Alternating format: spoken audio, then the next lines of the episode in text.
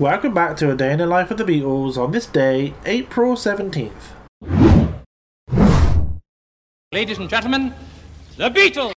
Let's start in 1961. The Beatles perform at the Top 10 Club, Reeperbahn, Hamburg, West Germany, and 1962 they perform at the Star Club, Hamburg, West Germany. 1963 the Beatles they perform at the Majestic Ballroom in Luton, Bedfordshire.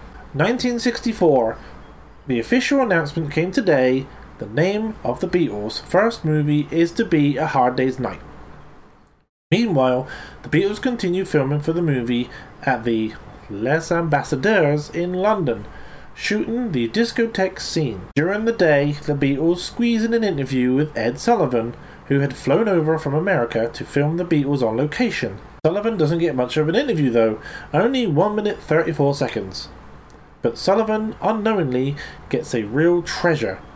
He is given a film clip from the movie to air on his television program, the You Can't Do That performance, from the live television performance scene shot at the Scala Theatre. When the song is cut from the movie during final editing, Sullivan is left with exclusive footage that will only be shown on his television show, broadcast on May 24th.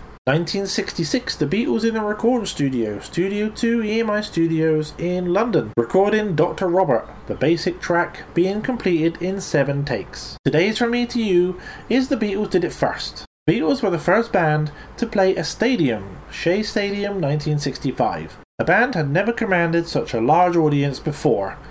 Incidentally, no technology was available at the time to carry the music to the audience, the Beatles had to use the stadium's public address system. If you enjoyed what you saw, please leave me a comment, uh, share, and subscribe with the little button down here. Until next time, bye.